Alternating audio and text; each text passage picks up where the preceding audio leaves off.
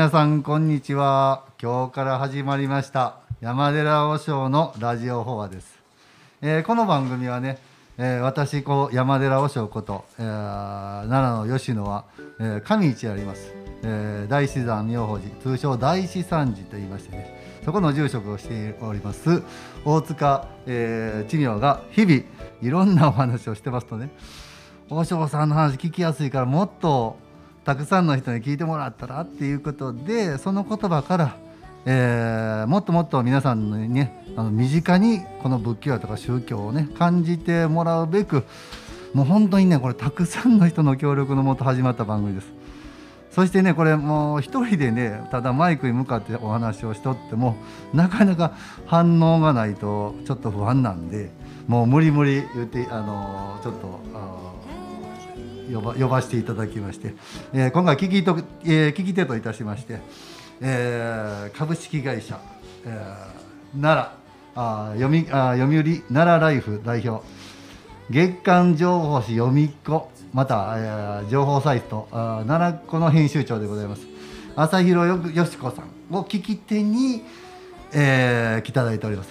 よろしくお願いします、こんにちは、えー大塚さんのアシスタントをさせていただきます。朝広よしこです。皆様どうぞよろしくお願いいたします。よろしくお願いいたします。もうありがとうございます。えーそしてねもう本当に、えーこの時間約1時間あ時間をいただいて、えー毎月、えー第4月曜日にさせていただくということでございますけどさすがに1時間は一人でずっと喋り続けるものをねなかなか なんなんで、えー今回も、えー特別に、えースペシャルゲストをお迎えしお迎えいたしまして、えーどんどんどんどん行っていきたいなと。やっぱりねお坊さんの話ってねやっぱり聞くだけで心が癒されると思います。だからね今回もまた、えー第1回目ということで私は奈良県でもこの吉野でございますから吉野といえばもうこの方やと思います、えー吉野山にございます、えー世界遺産にもなっております。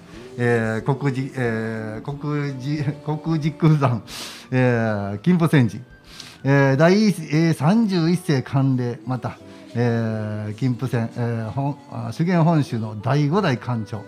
またもう一つ修験道根本道場であるね大峰山御寺院の東南院住職であります。五条領地大僧正芸家をお迎えしております。本日はよろしくお願いします。こんにちは。よろしくお願いいたします。あありがとうございますもうまたあの後からねちょっとゆっくりとお話を聞きたいと思いますけどもう一方もう今回ね第1回はもう大豪華でございまして、えーぜひ、えー来てくださいということで、えー地元もう一人吉野から、えーもう吉野といえばこの人というぐらい、えー、吉野町長吉野の山森中井秋元町長です、はい。よろしくお願いします。こんにちは。どうぞ。よろしくお願いします。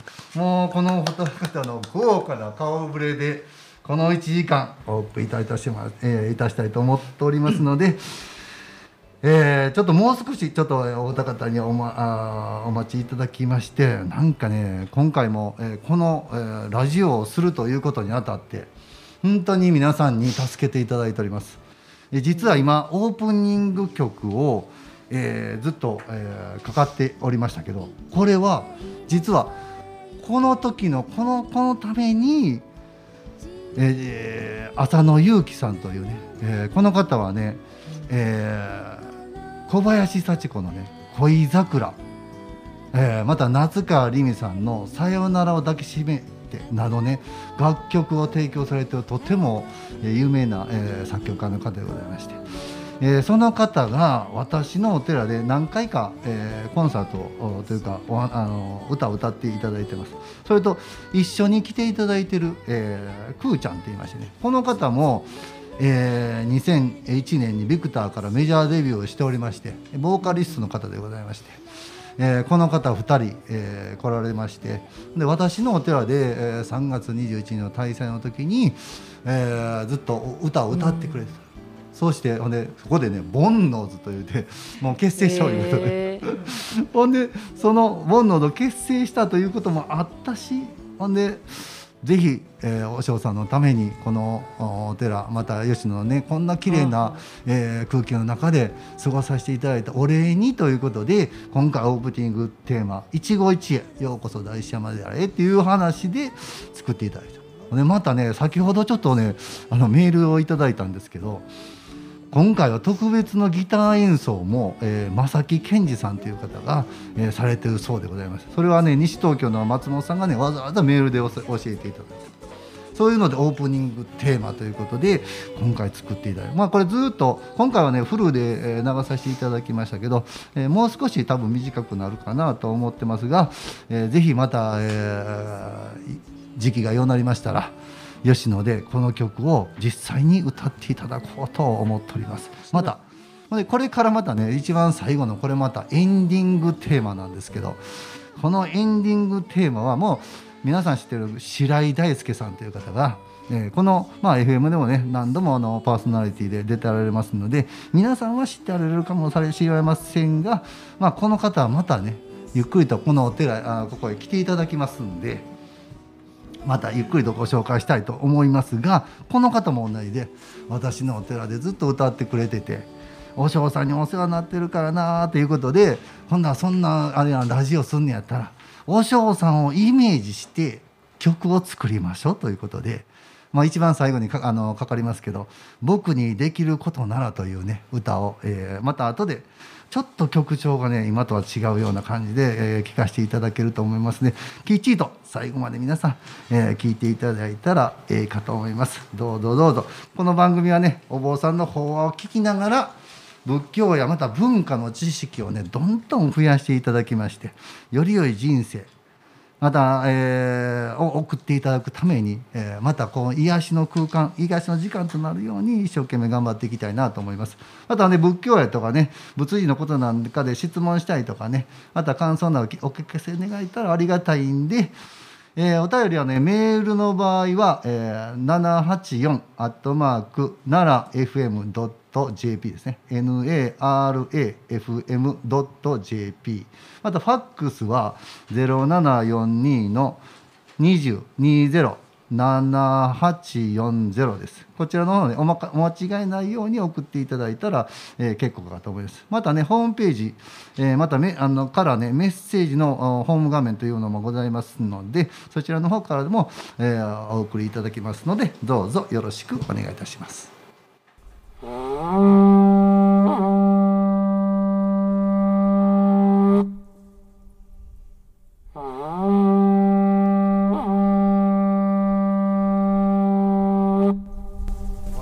音が聞こえてきました。これ実はこの音も、えー千葉のね、山口さんという音楽クリエイターの方が撮っていただいた。これ大峰さんの中で実際の山の中でえー収録していただいた音でございましてまあホラー街がなったということでこれからちょっと、えー皆さん方えーせっかくお坊さんがもうこうやって2人も、あえおりますし、え今のね、えコロナ収束祈願も兼ねてまた周りの人の幸せも兼ねて、え般若心経、えやっぱり法話といえばねお経の後に唱えることあお話しするこれが法話やと思います。だから般若心経を一貫唱えてから始めさせていただきたいと思います。よろしくお願いいたします。仏説魔か般若波羅蜜多心経。漢字来を作業人般若波羅蜜多自証言を海空同意細空役者利子式不意空空不意式式即税空空即税式重創業式薬部尿でで小不相不小不滅不空不上不動不減で航空中無式無重創業式無限に微で死に無式二足法無限界内し無意識界無無明薬無無明人内し無老死薬無老死人無苦無無知薬無毒意無衝動公募大殺体般若波羅蜜多高深無下下無下下公無不安理祭伝の無足行ね反三で小仏へ般若波羅蜜多高徳はのくだら三脈三宝大高知般若波羅蜜多で大臨衆で大名衆で無常衆で無道道衆の上位最後真実合合説般若波羅蜜多収束で収圧ギャテギャテハラギャテハラソギャテ文字とわか般若心経はい、どうもありがとうございました。今日はもうね、修験道の本場、吉野山からということで、えーね、寒冷さんも来ていただいてますから、えー今回はは、えー釈除を掘りまして、えーこうして、えーお勤めをさせていただきました。それではもう早速行きたいと思います。えー、五条領事、えー、芸家様、どうも、はいお久しぶりでございます。こんにちは。ありががとうございます。ご無沙汰しております。いや、もう本当にね、お会いするのは本当に久しぶりなんですが、そうですね。SNS で、もう 吉野川を挟んで向こうとこっちでね、そうですね一緒にまあね、活動してますけども、見てますからええもういやほんで SNS でねずっとあのお顔も拝見してるしこんなことしてるよあんなことしてるっていう聞かせていただいてるんでもう本当にあの身近にいつもあの接さえー接しさせていただきます。ありがとうございます。ありがとうございます。それではいきなり出るんですけど、はい。これねやっぱりね最近あったいいこと。そうですね。ちょ。っと聞かせていただきたいなと思って。その僕のねキャッチフレーズを言うとよろしいか？あ。どこへ行っても言うことがある。は自己紹介なんですけど、いはい。よろしい。えいいですよ。まずね、はい日本一の桜の名所あ吉野山。あ修験道の根本道場金峰山寺吉野から参りました。五条領地でございますと。ありがとうございます。これはもう言わなあかんの。といやーもう絶対言わないけどもちろんありがとうございますなんかアイドル紹介みたいいやいやいや。いやいや いやあの良かったこと、はい。ね良かったことさっきからね考えてたんですけど、今この電波にはい般若心経を皆さんではい。お唱えしたらこんなええことありませんね、びっくりしますよね。リスナーの方も般若心経フルかフルコーラスで聞いたの初めてちゃいますか？ましてやよし中井町長も朝広さんも皆うん。お唱えしてはったんで、これねあの吉野では今友祈りということを言ってまして、奈良の東大寺さんとか、はいはい一緒になります。もう去年の4月からですから1年超えるんですけれども、はい。まあ、コロナのことでね人々のに人人心人の心はすさんでいくし体もしんどいし、ちょっと人々のことをはい。私以外の私も含めてはい。人のことを祈りましょうよということでやっておりましてね。正午にはあのそれぞれの方法で、はい。えー祈りをそうですね。している、そういう意味では少し時間はずれましたけれども、はい。場所が違うても時違うても同じ思いでこうしてみなラジオでね。お祈りできるなんてことは まあまあ奈良 .fm ぐらいやったなと 思います。これはええことです。もう一つはねあのさっきここへ来る前に、はいあの平城宮跡の、えー平成いざない館ですかね。はい。あの平城京いざないか平城京いざない館、はい。あそこであの江戸作家の保山光一さんのあの、はい。奈良時の雫というのをやってあの映像展がやっておられて好きでねはい。行ってちょっと涙流しながら来ました。普通の奈良にはい。美しいところがある。はいそれぞれの人々の営みの中に大自然の中にうん。建物の中に人それぞれの美しさがあるんやっていうような風な、へー。まあ、メッセージを受けましてね。まあ私は保山ワールドというんですけれども、まさにあの吉野であろうが奈良市内であろうが、うん。天川であろうがうん。十津川であろうが、もうその奈良というところはそれぞれの人があの捉える自分のワールドがあるんやろうな、ね。川瀬監督がか撮ったら光のワールドがあるし、はいはいはい。もうね、そういうのがね大体こう奈良ってすごいな。そうですね。ありがたいなと思いますよね、千年の人たちがそれだけ大事にしてきた、そこここにあって、まあ、平城宮の建物は復興した新しいもんとはいえ、はい。あそこへね、今日一人やったんですよ、あの広いところに立っとったらへそうね、ですか。それはね、もう千年の人々のあの、思いをね。息吹の中であねーすごいな。ちょっと手合わせたりね、うん。へー。まあそれも良かったと思います。そうですか、はい。い、いですね。います。いややっぱりねその感じ方っていうのはね町場に住んでる方と違ってやっぱりね敏感ですよね。やっぱり山の中にこうね私たちもそうですけどまあ山寺なんで山で住んでると思うんですけど、やっぱり風のねせねさわさわっと言ってるののええ。鳥の声とかよう聞いてますからやっぱ雰囲気聞き覚えますよね。これほんまに今回ねだからラジオ法話ということでこうやっていろんな法話をまあ皆さんに聞こうと思ってるんですが法話っていうのはねこれやっぱり修験道でもやっぱり法話とか法説法っていうのはあるんですかね？もちろんですね、まああのお坊さんですからうん。普通にこう皆さんの前で法話することもありますけれども、まあ、修験道というのは山へお山に入らせていただいて、はい。えーね、大塚住職もなさるように、はい。えー一般の人からいろんな方と一緒に山に入って修行します。その場でその時その時にお話もするし、うん。お経も読むし、例えばあのこれ前後なんでしょうけども「えー形成好調絶」というは三式正常心というね、あはい。あの句があるんですけれども、はい。形成いうのは他人の声と書くんですね。はあ。で好調絶というのはあのお釈迦さんのした説法ですわ。はあはあは谷を行く音山の音あるいはた谷底の水の音風の音そして鳥鳥の音木々の揺れる音その音がお釈迦さんの説法そのものやぞと、まあ、私らは山伏は言います。三式正常心山の色と書きますけれども、はい。色と違って山の姿形ですね。山の姿形そのものが正常な体いわゆる仏さんの体やと。その仏さんの正常なるところに私たちは抱かれて山伏は修行をさせていただきます、えーいろんな方法の修行ありますけれどもそのどれをとっても自分を整えていってはい。人様のことを天下太平万人安楽みんなようなれって祈りながらねはい。はい。こう修行するんですわ。うん。でそこであのここへふっとした拍子に入ってくる音というのが、まあ、お釈迦さんのお導き説法やというふうに。まあ、これがまあ修験の説法とはと言われますとねそうです。ねそそれがふと思いつきまいしたいやそうですよね。修験道っていうのはやっぱり山の中で私はね、はい。あの私もまあ山伏なんで、はいはい。うちはあの登山派系といって第五真言系のまあ山伏でもちろん、えー自分の吉野からもお宮さんへ向いてあ上がる上がる時には必ず、えー、はい。林武仙さん蔵王堂さんにお参りしてそれから上がっていく時にはい確かに山の中に入ると実は私たちは無言なんですよね。喋ったらあかんと。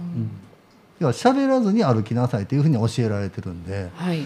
ずっと喋らずに歩いてるともうただただひたすらはい。自分の心の葛藤としんどいやとかもうあんあれ嫌やったこれ嫌やったというねそういうなんていうの世間の思いとそれがなんか解き放たれた時にかか、ね、山の音また雨が降ってきてザーザー言うてるとか自然を感じるとなんか心がねそうですどんどんどんどんなんか綺麗になっていくような気しますよね。そうで。すね。あの大自然に抱かれてうん。自分の中のええもんも悪いもんも出してしもてまあこれを懺悔と言うんですけども、うん。ええもんを出出してしもてもう体も心もきれいにしてそしてもう一遍ここから始めてみようやないか。その中にはねあの先ほどごご住職おっしゃったけれどもその私たちの言い方では縁の行者のね、はい。残された言葉に「あの身の国によって心乱れざれば消化おのるおのずから至る」というのがあります。はあは身の国によって心乱れく修行でく体が苦しくってもあうん。心がシャンとしてはい。整っておったらば、えー心乱れざれば消化結果は向こうからやってきますよ、まあ仏教ですから消化というと悟りなんでしょうけれども、私たちの普通の人間はあの結果がねはい。向こうからやってくるから少々体が苦しくっても心そう心をしっかりせえ。心がしっかりそったらまた体もシャンとしてくるよ。そのやり方が今おっしゃったように山の中で自分をさらけ出して神仏に助けられたりあるいはそうですね人様のことを祈ることで心の中に優しい心仏の慈悲の心ができたらば心がシャンとするし必要なるし視線が視線が上向いてきて背筋の伸びてくる。そしたら体も元気になるというね。人のことを祈る人が一人でも増えたらねねもっと栄養の中来ますよ。えいやいや絶対そうだと思いますよね人のこと文句ばっかり言うやつばっかり増えたらね 栄養の中は来ませんもんね。確かにそうです、本当にそうですよね。思いながら、はい。ねえやっぱり修験道という山伏の世界はやっぱり自分を磨くね自分を症状にするそれのまあ一年尽きていくんでそれによってやっぱりね人のことを理解していきまた人の思う気持ちになっていくっていうのがやっぱり修験道のねえ最たる強いところですよね。分かりやすいですよね。わかりやすいい一般の人でも私はもちろん在家の修行ですから、はい。一般の人でも一緒になってプロフェッショナルも一般も一緒になってで自分で体で汗をかいてお経を上げてしんどい思いしてそれでもやっぱり神仏についていくというのはねあの一般の方でもしやすいんですよそうねですね。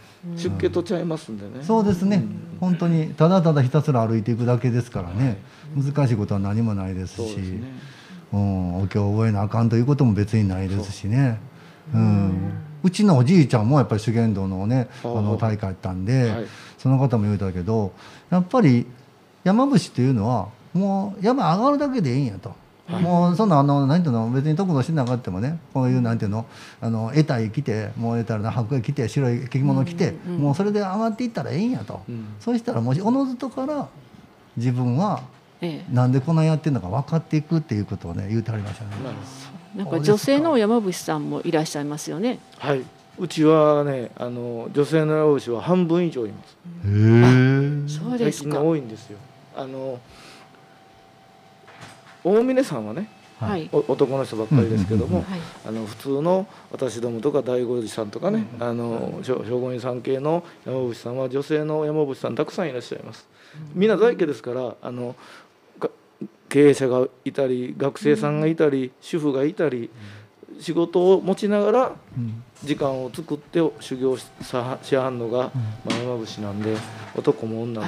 女の人の方が強いですよ。そうですか。これは私の感想。そうですか。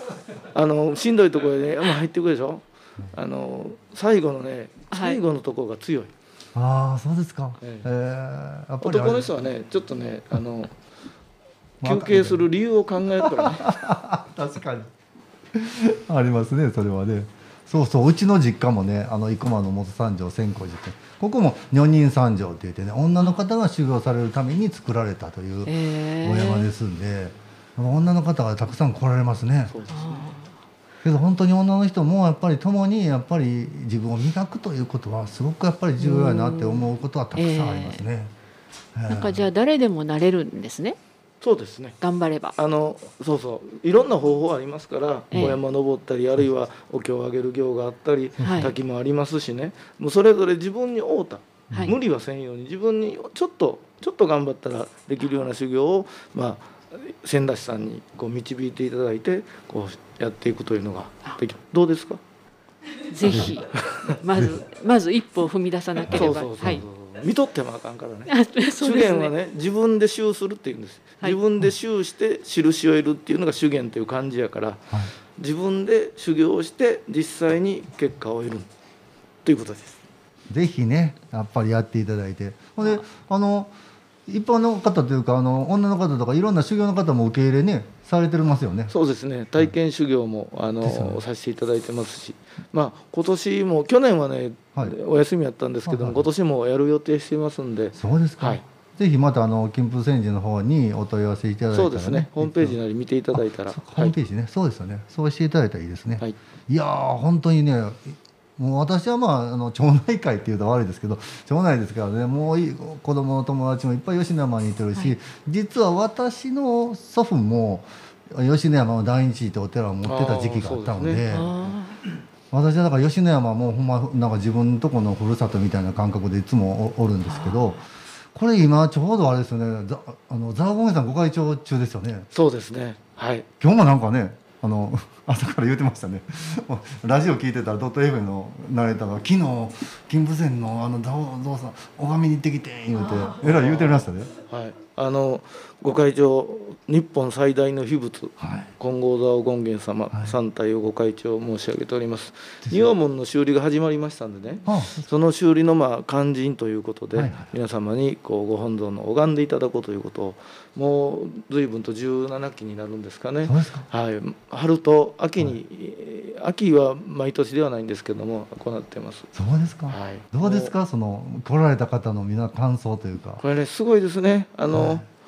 大阪の女性おいでになるでしょ、はいはいほんならねお連れさん来てはい「あんた見てみ？すごいわ！ほら見てみ！いや見てるけど」みたいなね。おあのすごいもう感動してはるんで。すへー東京の方の女女性来はるとね座って「すごいわね。来てよかったわね。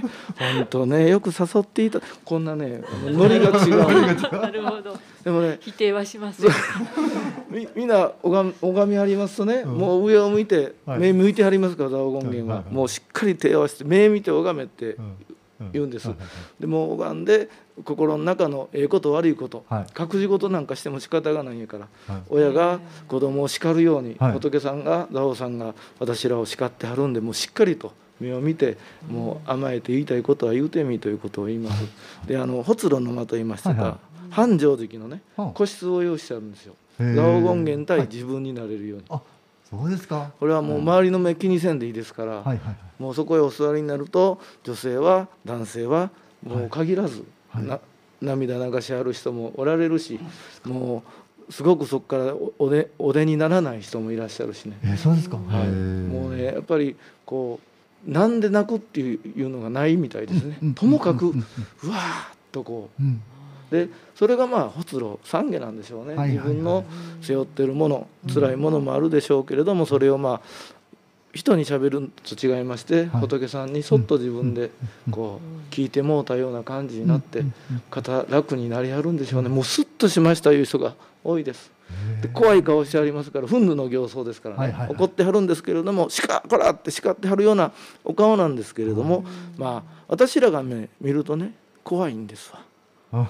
めっちゃ怖い。で？もで他の方々よく見ると、いや笑ってはりますよねっていう人らです。はいへー。その人のその時その時の生き様でしょうね。はいはいはい。あの自分の生き様心が映されるとは申しませんけど、まあ、はい。マザオ権現さんの顔がねあのお親の顔がこうは見える時は悪さした時やとまあ昔から言うのと一緒でね。あの私らもそんな風に思いながらそうやってこう出会わせてる人がいらっしゃるしはい。ありがたいですね。あそうですか、いやーほんであれですか今仁王さん仁王門ええ。私もあの遠足の時にあの前でね写真撮ったの覚えてますけど。必ずあの石階段でね。随分とみんな写真撮りますからあの仁王門を修復ということで、はい。えなんかあのこの近くに。そうですね。ね。あの今奈良国立博物館の、奈良仏像館で、はい。えー去年去年一昨年から修理を、うん。仁王像金剛力士像2体、うん。重要文化財修理していただいたんですけれども、そそれを仁王門が門ができるまで、はい。完成する修理が完成するまで、あのその国宝館で、はい。え仏像館で、はい。あの展示、まあ、私たら出外帳させていただいて、はいはいこれがねもうすっごい迫力。もう一番の大きな部屋でねに2体ダーンとありましてね。ですよね。えー足の裏から手の指紋までええー。そうですか。しっかり見えますからあのお得ですねそれ博物館さんの計らいで、ねその仁王像だけはお写真を撮っていただいても構わないような、そう。ですか。えーこれも行っていただいて、はい。よくよくよく拝んでいただいてね。え仁王門はいつできるんですか？日本もね、えー令和10年頃って言うんですけれども、あいいですね。それまでは奈良国立博物館にいらっしゃるわけですね、えこの間ね YouTube でね説明してくれてるんですよ。ああそう奈良でですか。そうそう2番目に大きいって。ー いや奈良ちゃう日本で、あ日本でか。日本でそう。国宝国国宝重要文化財に指定されている、うん。えー仁王門で一番大きいの、えー門で大きいのは東大寺の大仏殿の、あのー南大門。ですね。はい。でその中に入ってる仁王さんがはい。日本一、そうですね。金峰山寺が 2, 2番目、そうですよね。ぶっちぎりの2番目と言いますあとはね今5メーターほどあるんですけども、ね。仏像、えー他は大体3メーター前後なんでぶっちぎりの2番目、ワン一番大きいのは東大寺さん、うん。負けるよね。いやいやいやいやもうそれはねね。あれですわ。きっと奈良奈良よりも大きいもの作ったら怒られたと思いますわその時代ね。国立博物館の、ね、方はあの今奈良公園に来ていただくと、はい。日本で1番と2番の仁王さんに会えますよとすいう。ごいなねすごいな。そうそういや奈良けどはそれすごいことなんですよね。ほんでね私たちもあのこうやって拝み手なんですけど必ずね、はい。あのそういう博物館とか行った時にはええ。拝みに行くんですよ。はい。なんでかって言ったら暗いところに普段は入ってるんやけどすごい明るいところで詳細にそれも大きさもまじまじと見れるというのはこれは博物館に行かないとねなかなか見れないね。迫力がねまた違うんです。あの仁王門自体が大きいでしょ？ええ。そこに入ってはったらに仁王さんっていうのは、まあはい。ちょうど覆った感じなんでね、はいうんはい。でも今はええ。ぶっちぎりに大きい大きさえでえそこへ展示していただいとるんでね。迫力が違います。ねえ。いやーぜひねそれも楽しみに。奈良へもっと皆さんね全国から、また全世界からねね。来れる時期が来ていただきたいですよ少し落ち着いたらねと思いながらも。まああのすぐには終わりませんので令和何年までありますんで10ね。年ぐらいまでは。はい、あの、ごゆっくりと。やーぜひ。いや今日は本当にいい話いっぱい聞かせていただいていやほんまに修験道ってね私はね本当に山伏もちっちゃいとかそういうお寺で生まれたんで、身近にあったんですけどこうやってね戦士の思いというんですかね、ええ。いろんな話を聞かせていただくとやっぱありがたいですね。いえありがとうございます。あちょっと最後にあれなんですけど私またあの5月3日から大峰さんへ私も、あの修行に上がらせていただきますけど、ええ大峰さんは5月3日からどうですか？東京はとりあえずはい。あの今年は、はい。あの5月の3日の、はい。おお昼に、はい。えー関係者だけで戸分けの式をします。はい。でその後はえお参りは普通にお参りしていただいて、ご修行も普通にしていただけるというふうに。あで宿坊も空いてるとこ空いてないとこまだそれぞれなんでしょうけれどもそ,、れぞれにおお問い合わせをいただいてあのちゃんとおお釜がもできますしそうですね。ご祈祷もさせていただくというそうですか。ことになってます。ああよかったです、はい。本当にね私たちあの山伏としてはこの山の上に大宮山寺というお寺が空いてる空いてないでねこの山の雰囲気も違えそうばですよね。また山のね安全も違うんですよ、うん。実は皆,、皆さんこれからまたねあのお山行っていただくと方もね登山に上がれる方も多いと思いますけどやっぱり山って危険なとこなんで。ええ。もし何かあった時にはやっぱり助けにね、はい。求める場所があるというのはねこれはありがたいことはないんです。はい。そしてまた皆さんもそうですけど必ず、まあ、お賽銭でもいいですから持って上がって、必ず本堂に手を合わせていただく。もうこれがねなんていうの同じ山をねあっちこっち登ったとしても、この本堂で手を合わせれるとこっていうのはねこんなにね空気感が違うとこないんですよ。ぜひねそうやって行っていただ私もまあ年間ね何何回も登っていろんな方連れていくんだけど、やっぱりねただおめえさん行って、まあ、修行するだけではなくこの本堂でお勤めってこれがね一番ええっていうはんですよ。ここをねやっぱりねまああのねレジャーで上がれる方もおられますけど必ずやっぱり手を合わせていただきたい場所の一つですねぜひぜひこれから5月3日からでございますから、えー山が開きます、えー9月の23日までですね三日ですね。この間はあの山大宮山というところがまあ割と安全に上がれる時期時期です。ぜひ皆さん方も、えーゆっくりと、えー足を運んでいただけましたら、えー結構かと思います。ど本日はどうもどうもあの大塚さん先ほどのあの蔵王権現様の特別ご会長はい。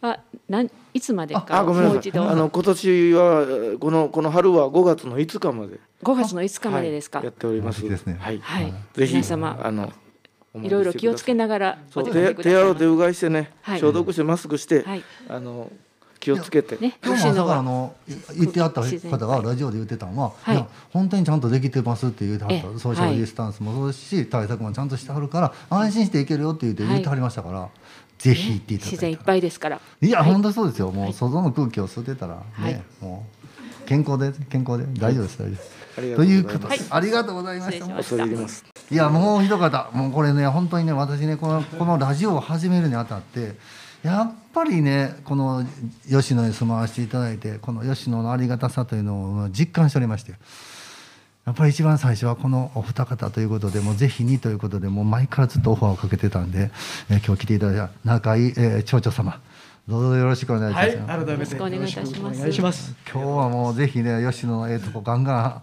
お話ししていただけたらね私も嬉しいなと思うんですけどどうですかその、えーまあまあやっぱり最初にはね先ほども 最近あったええことを聞きたいの、もうやっぱりええこと人のええこと聞くのが一番幸せですからね。うんそうですね。あのまあ今回ですね、まああの大塚あ住職のこう、えー、1回目ということでね。はいまあ、こうお呼びいただいて本当にお招きいただいて感謝してます、いえいえありがとうございます。それと、まあ、館長もね五条館長と一緒にこう私は、まあ、あの吉野町長で昨年からね、はい。まあ、あの朝鮮運営を、まあ、預からせていただいているんですけれども、まあ、あの肩書きに山森っていうのがそうそうそうなんですあります、はい。でこの山とですね、まあ、修験道特に、まあ、あのさっきの般若心経もそうですけども、はいまあ、あの山に入る時は般若心経を唱えてですねまあ、伐採に入るというこういう、まああのまあ、精神性というかね、まあ、そういうのがあって、うん。でまあえー私がですね昨年からこう言ってこれから、まあ、吉野町のですね、はい。まあ、10年、えーまあ、町の将来像ですね。でこれを、まあ、あのスタートさせる年なんです。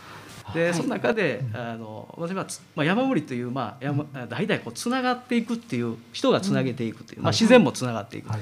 でその,、まあ、あの将来像のキャッチコピーが、まあ、人がつながり、はい。で人が輝き、はい。えー人が潤う感動生まれる吉野町なんですね。へー。でやはり、まあ、あの人を軸にした、はい。えーこう街づくりをやっていきたいな、はい。ということでいわゆるコロナ禍ですけれどもあいわゆるそういう感動を生,、ま、生むような、うん。えーこう街にしたいなということでですね、ええ。あのまあ、最近のまあ良かったことっていうのでですね、まあ、あのちょうどコロナからまあ1年になってですね非常に、まあ、吉野で一番輝く時期がやっぱ春の桜の時期なんですね。はい。でそれが昨年、えーほとんど、まあ、来られなかった、そうですね。でその中でやはり一生のうち一度はこう桜をやっぱり見たい、はい。ええまあ、特にまあ高齢の方は、えー人生の中で、えーやっぱり交通手段もねなかなかかこうあの自分一人では来れない、はい。まあ、その中で、まあ、感染対策をですねしっかりして少しでも安心できるような形で、はい。まあ、バスで来ていただけるツアーをっていうのを企画させていただいたんですね。でえーでこれがまあ抗原検査キット付きのツアー花見バスでね。で実はあのその時にですねやはりこれ、えーまあ、何かやらないとおやはりこうなんていうのかな今のこの時代の中で正解のない時代ですから、はい。こう一つの挑戦もありますしでその中で、まあ、参加された方がね、えー実はその、まあ、一番まあその吉野でやるのに宇陀市なんですよねその方。でー。このツアーのあへのー出発時っていうのが難波なんですよ。ああなるほどなるほど、ではい実はその宇陀からなあの吉野まで来れたら方が早いんですね普通は。ええでもあのやはりその如意輪寺、えー桜のお場所で、うん。まあ、見れる直接行けるっていうことで,、はいはいはいでその難波までわざわざ行かれてね。で、えーこうツアーに参加されてー。でちょうどその時が4月2日だったんですけれども、はい。はい。今年、まあ、例年なくやっぱり早いえー時期に桜がもう満開を迎えましたのででその時にですねこう桜吹雪がこう下から舞うといううん。このあの光景をですねそう見れてですねやっぱりその参加された方が非常にまあ喜んでおられた。ああそのまあ感動の、おまあ、笑顔というかね、はい喜びがですねやはりまあ吉野の桜をですねやはり一番のまあ最高の状態ではい。見ていただけたっていうのが、えーまあ、最近のすごくやっぱ良かったことかなというふうに思いますしでそのツアーを通してあのいろいろこうメディアが取り上げていただいたんですね。でやはりあの広告宣伝っていろんなこうやり方があるんですけどもやはりあの一つこう組み合わせをね、はいはい。えーするご、えーいろんなこう組み合わせによってですねそれがいわゆる、まあ、吉野モデルのような形になってですね。でいわゆるそういうツアーをやるとですね絶対吉野のこう桜が出てくるんですよね。ですね。あの素晴らしい映像がですね、はい。で蔵王堂が出てきてですねこれは権現さんのご神木として、はい。あのね。開花の時にですね、まあ、花具絵式とかですね、はい。まあ、そういう時に、まあ、観光の桜ではない吉野の桜という。まあ、それをですね映像と一緒に、まあ、こうあの伝えてくれる。でこれがやはり、まああのまあ、町のうんこうなんていうのかな預かるう一人としてですねトップとしてはやはりそういうメディアでえーこう取り上げてくれたことそのものがですねちょっとこう、ええ。まあ、良いことかなというふうに、いやいや、はい、けどそう私ね吉野に住まない人って急に話がある。最近ね見知らぬ人じゃない移住者すごいですよねそうですね。あのずっとですね5年ほどこう、はい。まあ、推計も見てるんですけど、はい。確かにですねこうやっぱ吉野町ってずっとこうあのし、まあ、自然源とこう社会、えー源とかですね、まあ、この増減2つあるんですけど、はいはい。まあ常にまあその転入者と、まあ、転出者、うんうん。まあ、こちらの数字はやっぱ追っていかなあかんな。そうですね。でその中でいくとやはりですねこう移住希望者はいのやっぱりその登録者数というのは確実に増えとるんですね。この5そうですか。年の中でもまああの400人以上の方がですね、はい。出てて。でただこれ あのもう少しね、空き家のその物件をですねすぐこう住んでいただけるような。そうですね。これを準備することによって、はい。い、わゆるあの吉野で住んでいただける方がもう少しこう数字として、そうですね、ええ。で実際に今あの大塚住職が言っていただいたようにはい、確かにですねあの近くにですねこうん。うジャズピアニストそうですよ。をやられてる方がねね。大阪の天王寺でもともとそうそう。そのあのピアノ教室をやられててですね。はいええ。でこれ不思議なんですけどもなぜ吉野のこううん。例えばそこに、まあ、龍門地区にですね、うん。まあまあ、あの吉野町の中に六花町村があるんですけどそこにまあまああの移住されてるんですけども、はい。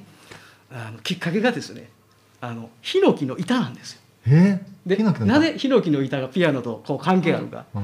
い、わゆるそのピアノがあってですね椅子があるんですね。はいはいはい。はい。椅子こう座る時にこうやっぱりその椅子になる板を探してたらしいんですよ。はいはいはい。でその時に紹介まあその製材所の人とあつながってですね、はいはいはいその吉野ヒノキっていうのをですね紹介してくれたらしい。この一枚の板なんですよ。えでそれをですねすごく気に入られてでそこからですねこのあの吉野っていうところでですねあの風景美しい風景まあ、つぶろことかですね湖とか、まあ、龍門岳があって、私はやっぱりそこであのぜひえ あの住んでですねあの、まあ、ピアノを、まあ、オンラインでもできますからそうですねそうですね。えー今はオンラインでもできますんでで教えてですね。で今はあのジャズピアノの、まあ、カフェもですね、はいはい。奥さんと一緒にやられてるんですね。そうですよね。私も行きました。けど本当にね吉野って移住者私今回この山寺和尚のラジオ法話ということでチラシを作ったんですけど、はいまだあのホームページ等で見えますけどこれもね横須賀から移住された方がデザインしてくれて私の近所に住んでるんですよデザイナーと。ほんでいつも大師山にお参り来てるんでもういつも世話になってるから言ってはい作ってくれたんです。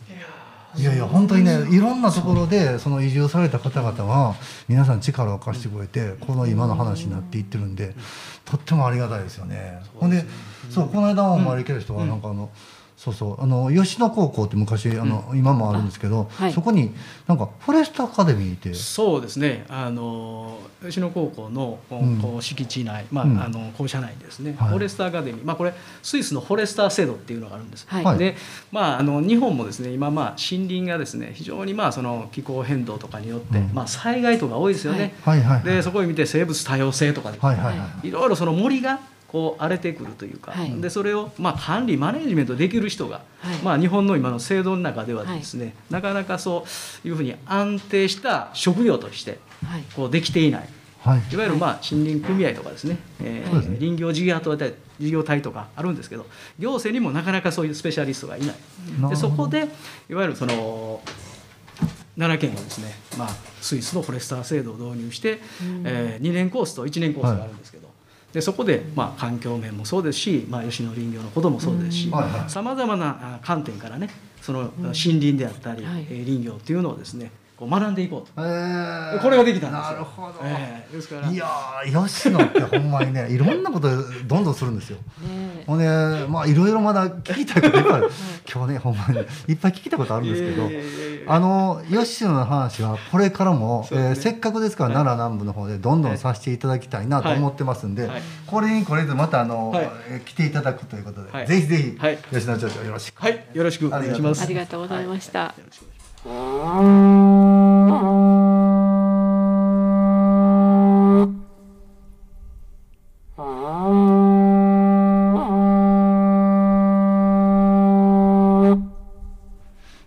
いうことで今日もお二方に喋っていただいてやっぱりね山寺和尚のあのラジオ法話ですから私も法話せんなあかなと思って一応用意はしてたんですけどなかなか時間がない。けどしかしながらいやいやしかしながらしかしながらちょっとね本当にお話しさせていただきたいんで私も、えー平成3年からお坊さんになりまして、えーいろんなあの法話をしてきたんですが最初はもうガチガチでね全然お話できなかった。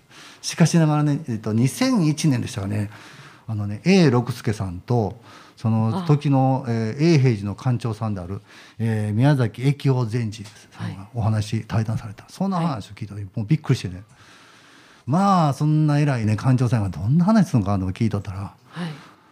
まあ難しい話するかなと思ってたらすごい簡単な言い分かりやすいねもう本当にお父さんお母さんが子供に話するようなお話をされてたんですよ。へそれを聞いた時にあほんまって難しいもんちゃうんやなと。ー本当はなんていうのありきたりでいいことはいいよ悪いこと悪いことししたら悪いよっていうことを言うたら話したらいいんやというところからちょっとずつお話ができるようになってきたんですよ。その時のねちょっとお話なんですけどその時館長さんがお話しされたのはねあの、まあ、難しいで禅のお話だけど積善余計って言いましてね。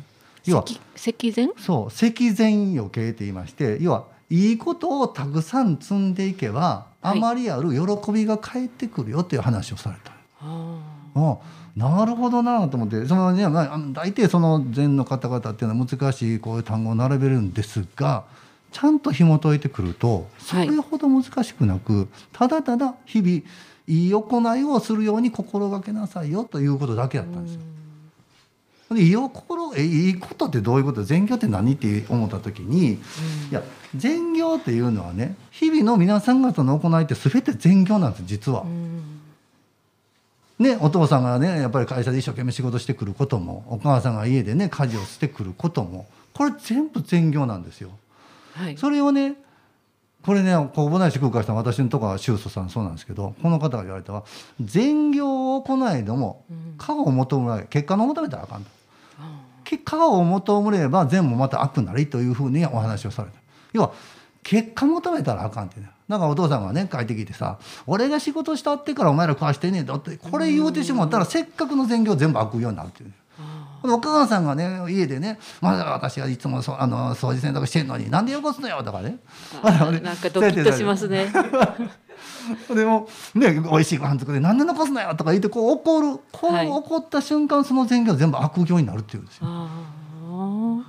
だから皆さん方もその善行を行うということは普段してるんですが黙々とそんなことを言わずにいや結果を求めたら対価を求めたらあかんということですよ。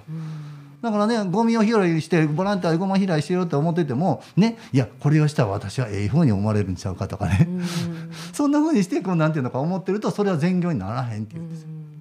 だから対価を求めずに善行をするということはどういうことかって言ったらやっぱり最初はね私は対価を求めとってもいいと思うんですよ。ね私はええことしたってええでとかいやいや私は家家族のために一生懸命待ってるっていうとってもいいんです。しかしながら行う時にそういう気持ちがだんだんなくなっていくんですよねどんどんどんどんやっていけば。あほんで初めてその時に子供はね子供さんもそれで家族の人は「お父さんありがとうな」で父,、ね、父あ父の日には、はね、送ってもう贈り物してくれたりとか、ね、母の日に花束もらったりとかするのは、ね、最大のねこれ喜びでしょ。ええ。やっぱり善行ってね行えば行うほどやっぱりこうやって感謝される。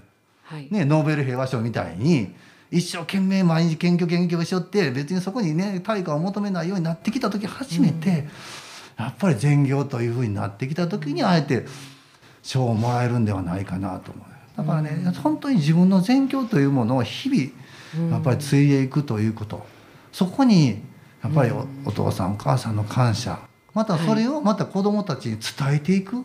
はい。このことがやっぱり一番重要ではないかえな善行がね善行を伝えていけばうん。どんどん世の中って良くなってる。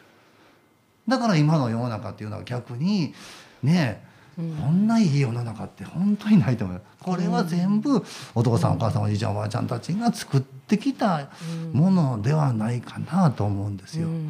だからそこに感謝しながら善行を日々行っていくということが一番いいと思います。というふうに私はこんな話を毎日してるとどんな話したらっていう話になったんで、はい。ぜひはいあのー皆さんもいい行いじゃないですけど毎日毎日、えーそういうふうにしていただいたら結構。と時間がどんどんなくなってきたみたいなんで、けどここにえこれね。今のファックスですかこれ？あ今来たメールをちょっと読んどかなあかんなこれありがとうございます。メールいただきました。ラジオネームモンドーズ男さん。新しい番組始めましたね。おめでとうございます。聞いてますよ。緊張しております。緊張してます。先日の修行を疲れたあそう発生ましで断食しちゃったんですそんなこと。あはい。あのそうそう浅野ゆうきさんというところのあの浅野ゆうき、えー説法ライブで、えーチャンネル検索していただきました。YouTube チャンネルで私説法ライブの、えー YouTube を発信しておりますんでぜひよかったらまたそれも聞いていただいたら結構かと思います。それの方々ねありがとうございます。もう一枚まだよ、えー鹿のしっぽさん。今日から始まる番組とても楽しみにしておりました。とても明るい気持ちのいい音楽で始まりありがたいお気持ちながら驚きながらも嬉しく一生懸命聴いてます。友祈り。こんなコロナの時代でも心豊かに暮らしたいと願う私本当嬉しい番組です。吉野も大の心と思うほど大好きですが今のコロナ、桜の季節には行きませんでしたが来年は必ず行きたいと思います。いいお話ありがとうございます。ということでありがとうございます。もう一つ、えーよくあるな奈良大好きさん、えーこんにちは。金峰千里の蔵王権現さん、私には少しとぼけた可愛いお顔に見えるんですよ。自分がとぼけるせいでしょうかって。日本で2番目の大きな仁王さんに会いに国立博物館に行きたいと思ってますって。いろいろありがとうございますということで、もう一つ藤の花さん、えーです。こんにちは。番組楽しみにしていました。般若心経を聞けるなんて生放送なんですよね。そうです。生放送です。自然な雰囲気が素晴らしいお話を聞かせていただいてます。吉野の風が感じられますね。ありがとうございました。ということでこんなところで次の次回の、えー、とゲストの紹介を、えーしとかなあかんのですけど、えー次回は、えー吉野下市の、えー最高院えー、紅葉優香こと中村優香、えー副住職にお迎えして、えー送りたいと思います。またこの番組は、えー翌月ね第1第1週目の土曜日の21時9時から午後9時から再放送されますのでまたその後にホームページのメニューから過去の音、えー番組音源でいつでも聞けるようになります。ぜひそれでは本日のゲ,、えーゲストのお五条領地官官令様どうもありがとうございました。ありがとうございました。また、えー、中井赤間と町長様もありがとうございました。ありがとうございました。実に、えーまだちょっと時間ねよかった、えー実にね、えーこの、えー、セポライブもそうなんですが私 SNS でいろいろ発信させていただきまいただいてます、えーこの、えー山寺和尚のラジオ法話も、えー、Facebook でページ今日朝から作りましたんでね。そちらの方もあ見ていただいたりコメントいただいても結構かと思いますしえーこの、えーラジオにあたって、えー実はこれこの話になってきたのはねやっぱり、えー、加害であります元林院さんの、えー応援する会がございまして、そちらでの皆さんとの交流がございましてここの、えー中川直子さんもそこでお願いしましてぜひこんなことしたらということで、えーさせていただいております。またツイッターは、えー私山伏の姿で、えー大塚、えー地名でね、えー大あ汁に明るいって書いて大塚汁に明るいと書いて、えー地名と言いますけどそちらで、えー検索していただいてもまたインスタグラムも、えー大塚で検索していただいて日の上歩いてる写真私ですから。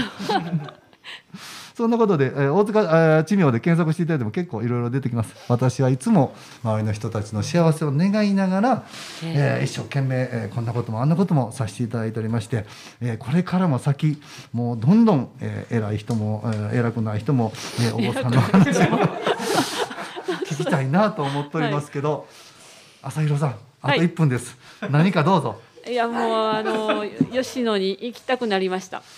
吉野で心を浄化しないといけないなと思ってます。そうですよね、はい。もうぜひあの吉野山また吉野へお越しになる。吉野ってね歴史に歴史が重なってるので実は昨日葛の里というところ国栖の里っていうんですけど、ええ。そちらの方も行ってきましたらあそこはあそこでパン屋さんができたり食堂ができたり、はい。すごくたくさん吉野町は多彩にええ、いろんなものが出来上がってきておりますので皆さん、本日ありがとうございました。ありがとうございました。そ。れではエンディングテーマが流れます。白井大輔さん。ありがとう。えまだ？え？もうちょっと？もう一分がごめんなさいね。初めてラジオ放送なんで。いやでもね、あそう。あ。りがとうございました。これが生のいいところですね。なそうです。生ですから。はい。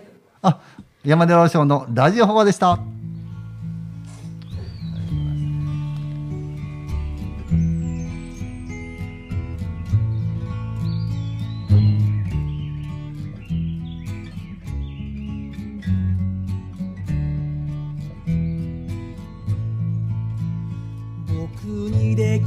ことなら窓から見えた吉野桜をあなたに届けたい。あなたに届けたい。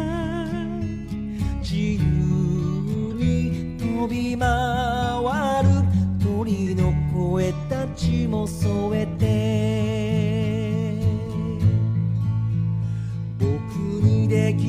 ことなら山から見えた無数の星たちをあなたに届けたい。